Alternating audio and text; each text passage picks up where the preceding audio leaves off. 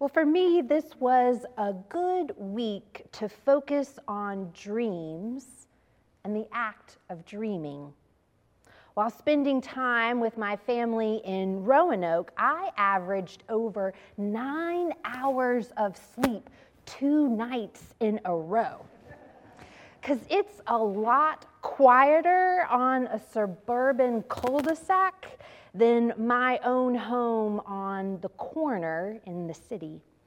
And on the final night in Roanoke, as I took my dog Scout out, I looked up and the night sky was sparkling. With so few other lights around, I could see individual stars and the sliver of the moon more clearly than I can from my own backyard. Such a starry sky is the fairy tale backdrop to deep sleep and pleasant dreams. Now, here are a few facts about dreaming that may be new to you. Did you know that the average person dreams for two hours each night? And over an 80 year time span, that's around 60,000 hours of dreaming or the equivalent of 10 years of life awake. Now, most dreams stay in our subconscious, and we don't remember them when we wake up. Yet, almost half of us will remember at least one dream a week. Brain scans now show that the part of the brain that is active during dreaming is the amygdala, the part of the brain that deals with fear and emotions. When you dream, the active part of the brain is not the fact checker and it's not the rational brain. It's the emotional brain. The fearful brain is what is active when you dream. Now, we often remember our most unusual, our most vivid dreams. And sure many of you have a few common or wild dreams and stories that you could share with me at one point when we are not recording for the internet. Our subconscious our emotional brain can create all sorts of scenarios while our bodies are at rest. Now, in our passage today from the Gospel of Matthew, we understand that dreams lead different people to pay attention to the fears and real danger they sensed while they are awake. Listen now to this scripture, scripture passage about the Holy Family after Christmas and how God led those who were paying attention through their dreams.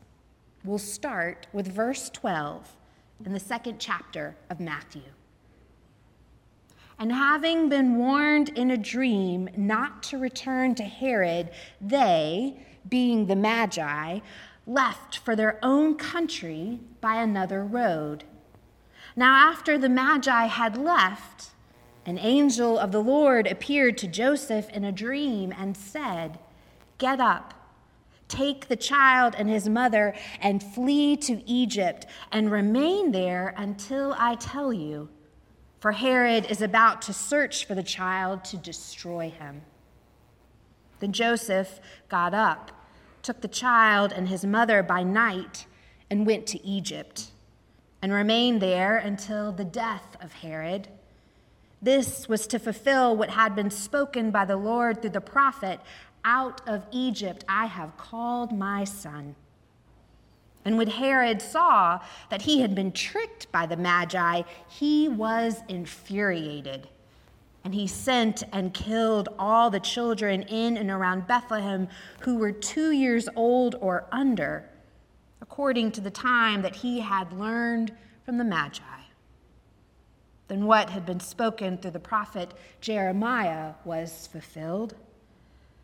A voice was heard in Ramah, wailing and loud lamentation, Rachel weeping for her children. She refused to be consoled because they are no more. Now, when Herod died, an angel of the Lord suddenly appeared in a dream to Joseph in Egypt and said, Get up, take the child and his mother, and go to the land of Israel, for those who were seeking the child's life are dead. Then Joseph got up, took the child and his mother, and went to the land of Israel. But when he heard that Archelaus was ruling Judea in place of his father Herod, he was afraid to go there. And after being warned in a dream, he went away to the district of Galilee. There he made his home in a town called Nazareth, so that what had been spoken through the prophets might be fulfilled. He will be called a Nazarene. This is the word of the Lord. Thanks be to God. Now, multiple dreams are recorded in this passage with three warnings to travel and avoid an angry, vengeful king. The Magi are warned not to return to Herod, and they take a different route home. Their GPS, God's positioning system, guides them to recalculate their mission and their course. And after finding the infant Jesus and his parents, they discern not to tell King Herod about the child or his location. Next week, we will celebrate the Magi, their journey, their gifts, and their proclamations with Epiphany. As Matthew continues, Joseph is warned by an angel in a dream to go with Mary to protect their young son from Herod and to flee to Egypt and stay there until it is safe. According to Matthew, courageous Joseph did just that. They travel by night and flee as a family of refugees to Egypt waiting for a message when it will be safe to return. Now, however it happened, Joseph trusted the angel in his dream, and he remembered what to do when he awoke. Joseph and Mary traveled to a foreign country to protect their young son from a riled up political leader.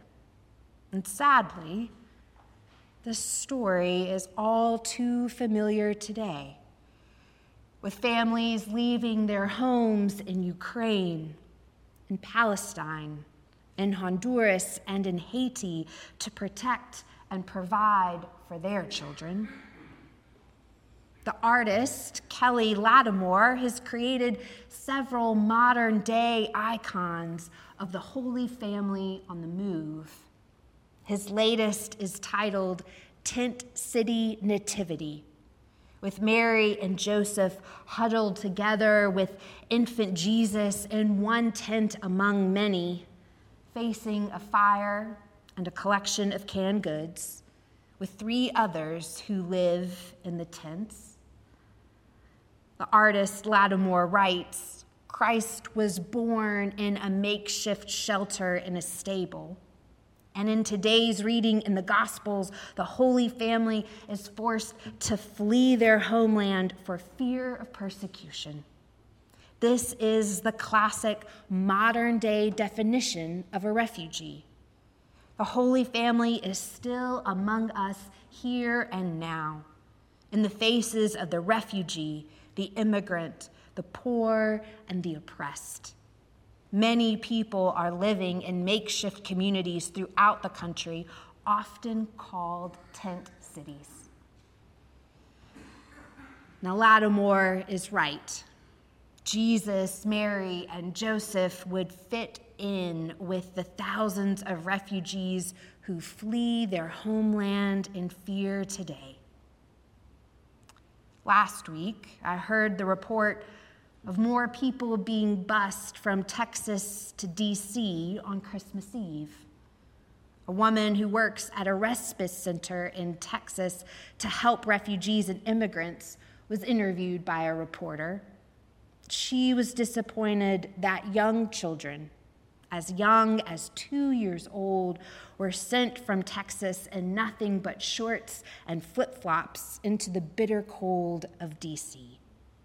At her center, she shared that they work to provide warm clothes, familiar foods, and hot meals, and resources to help people navigate the process of claiming refugee status.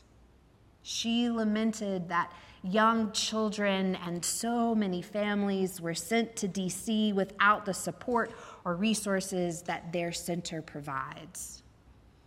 These families come to a new country and cross national borders, dreaming of safety and new opportunities. Now, I don't want to debate the particulars of our nation's immigration policy, but I do believe Christ would want us to help the refugees and to figure out a way to seek their welfare and their safety. This story today from Matthew reminds us that the Christmas story is not fully reflected in a precious pageant with adorable children and patient youth. The Christmas story includes uncomfortable travel, fear of persecution, the death of innocent children, and a family on the move soon after their son Emmanuel, the Prince of Peace, arrives. There is plenty of fear and fury woven throughout the full story that our favorite Christmas carols don't mention. With heightened anxiety and so much fear in the air, it's no wonder that God speaks through dreams to warn the Magi and Joseph about a better path to safety and security. Barbara Brown Taylor writes about the passages for today with good news. She writes In all of the readings for today, God's faithful ones persist in praising God, or at least in trusting God through all that befalls them. This trust does not save them by helping them float above the sufferings of the world. It saves them by helping them endure. God saves us by helping us endure. God is with us with steadfast love and even in a refugee infant to help us endure. So, as we put away the Christmas decorations and the extra lights, as we pay attention to the devastation of the natural world and the suffering near and far, we can hold on to hope that God dreams for a new heaven and a new earth, a time when hope, peace, joy, and love prevail for all creation.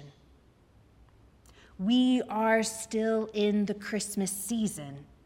And even as the long nights extend into the winter, we can take heart and hold on to God's beautiful dream.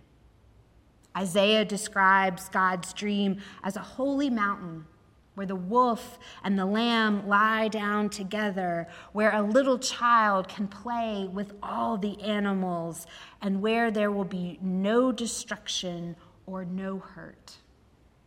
Revelation describes God's dream as a holy city where God dwells with the people and where death and mourning and crying and pain will be no more. The prophets proclaim the grandeur of God's dream. Jesus came to dwell among us as an infant and the embodiment of God's love to show us what God's dream could be like. Jesus shows us how God meets us. God meets us in our fears. God meets us on the road. God meets us when the future is uncertain. God meets us in our dreams. The stars that led the Magi to Jesus can still inspire and amaze us and lead us to sweet dreams of love and life. With Jesus, we believe that God's dream will come true. And while we endure and look ahead to a new year, this, friends, is good news. Let us pray. Holy One, your word comes to us, Jesus Christ, Emmanuel. Holy Word, you cross every border meant to shut you out. Holy Wisdom, speak to us through your sparkling creation and your word. Hearing, may we dream your dreams and faithfully follow wherever you lead. In your glorified name we pray. Amen.